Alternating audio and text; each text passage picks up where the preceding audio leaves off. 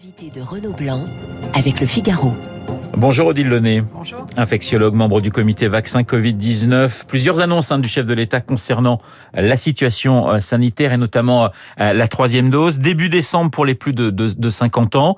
C'est assez logique pour vous, vous vous y attendiez? On s'y attendait. En fait, euh, ce qu'on voit avec cette vaccination, c'est qu'on a une baisse des anticorps au fur et à mesure qu'on s'éloigne de la primo-vaccination, de ce qu'on peut appeler euh, la primo-vaccination, c'est-à-dire les deux premières doses. Et on voit aussi que quand on fait cette troisième dose, on a une augmentation des titres en anticorps qui est extrêmement importante, qui permet d'avoir des anticorps à des concentrations 5 à 6 fois plus élevées que ce qu'on obtient après la deuxième dose. Donc cette troisième dose, aujourd'hui, elle est très importante.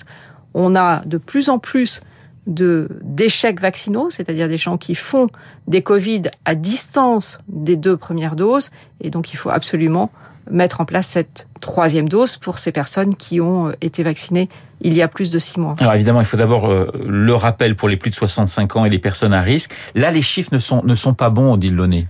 Alors les chiffres sont les chiffres sont pas catastrophiques, c'est-à-dire qu'on voit une augmentation des cas de Covid, mais si on regarde ce qui se passe à l'hôpital, pour l'instant, le nombre d'hospitalisations reste relativement stable et c'est très probablement lié au fait qu'on a maintenant une couverture vaccinale qui est extrêmement importante. On a presque 90% des populations éligibles à la vaccination, c'est-à-dire 50 de plus millions de 12 environ ans. de personnes. hein. 50 millions, c'est, Ouais. ça fait presque, c'est 88% des gens de plus de 12 ans. Mais quand je parlais de, de mauvais chiffres, je parlais sur la vaccination, la troisième dose pour les plus de, de 65 ans. On est à 48% et, et on est à 20%, je crois, pour les personnes à risque. Oui, alors ça, c'est possiblement parce que euh, les- les- l'explication n'a pas été suffisamment claire sur l'intérêt de cette troisième dose. Cette troisième dose, en fait, elle vient compléter la vaccination avec les deux doses. C'est-à-dire que pour d'autres vaccins, par exemple l'hépatite B, on fait deux doses pour avoir une réponse et ensuite on fait une dose de rappel à six mois, ce qu'on va proposer ici, ce qu'on propose ici pour le Covid, qui permet d'augmenter encore une fois de façon très importante les titres en anticorps et d'augmenter la protection et potentiellement la protection de façon un petit peu plus prolongée. Alors Emmanuel Macron l'a dit à plusieurs reprises, vaccinez-vous.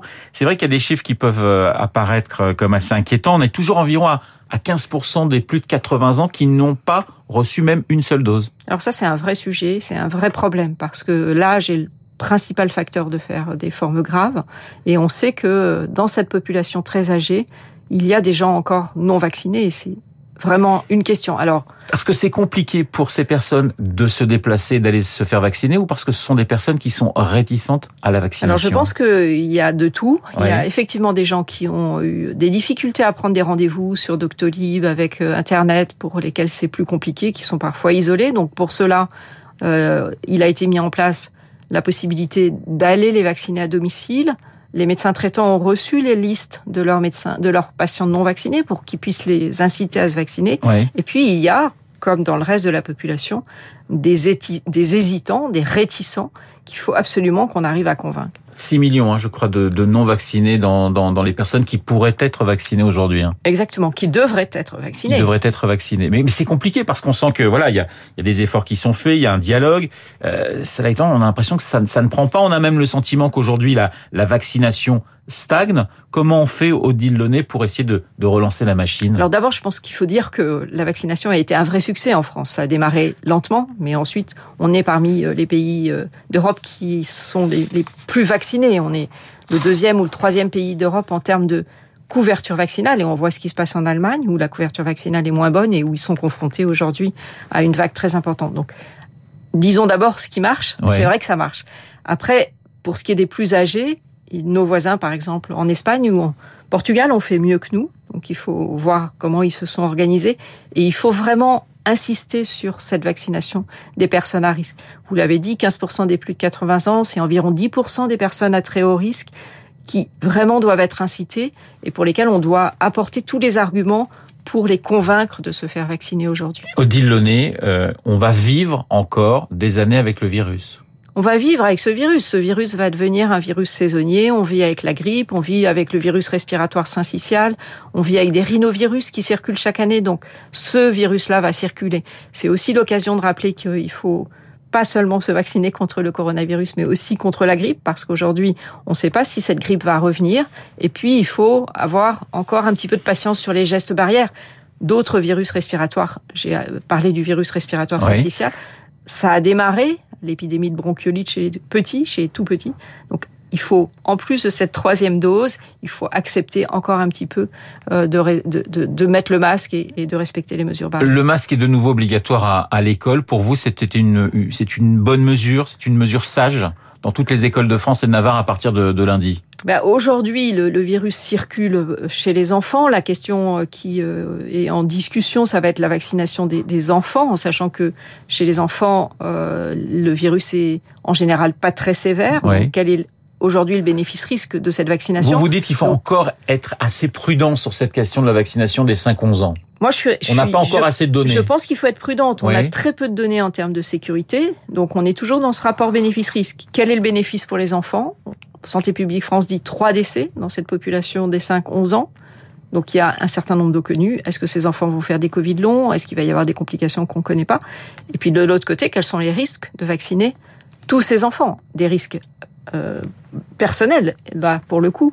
Et on a, pour l'instant, peu vacciné les enfants. Donc, les Américains ont commencé. Mais oui, c'est ça ce que j'allais vous dire. Il y a des pays qui ont commencé. Mais la situation chez les, aux États-Unis est très différente. Leur couverture vaccinale chez les adultes est plus faible.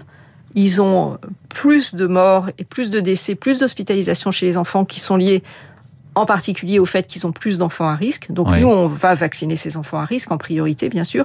Vacciner l'ensemble des enfants dans cette tranche d'âge 5-11 ans. Aujourd'hui, il y a des éléments pour, il y a des éléments contre. Je pense qu'il ne faut pas se précipiter. Odile Launay, euh, cinquième vague ou, ou rebond de la quatrième aujourd'hui pour vous? Bah, la, la, quatrième vague, quand on regarde les différentes vagues, elle a été beaucoup plus euh, comment lissée que les vagues précédentes. Et ça, c'est grâce à la vaccination. Donc, on n'a pas complètement euh, arrêté la circulation du virus. Là, c'est un virus qui est en train de commencer à reprendre.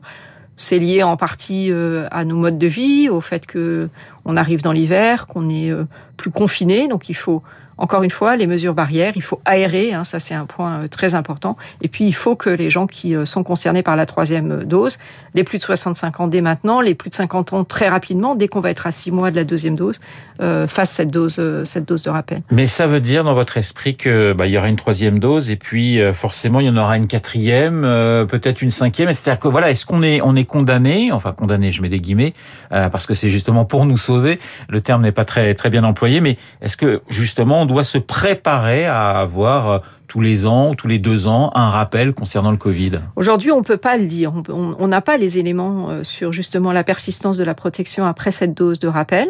On arrive à des titres beaucoup plus élevés, donc peut-être que la protection va être plus prolongée. Et puis, il y a toujours cet inconnu de savoir euh, si on va être confronté à l'émergence de nouveaux variants.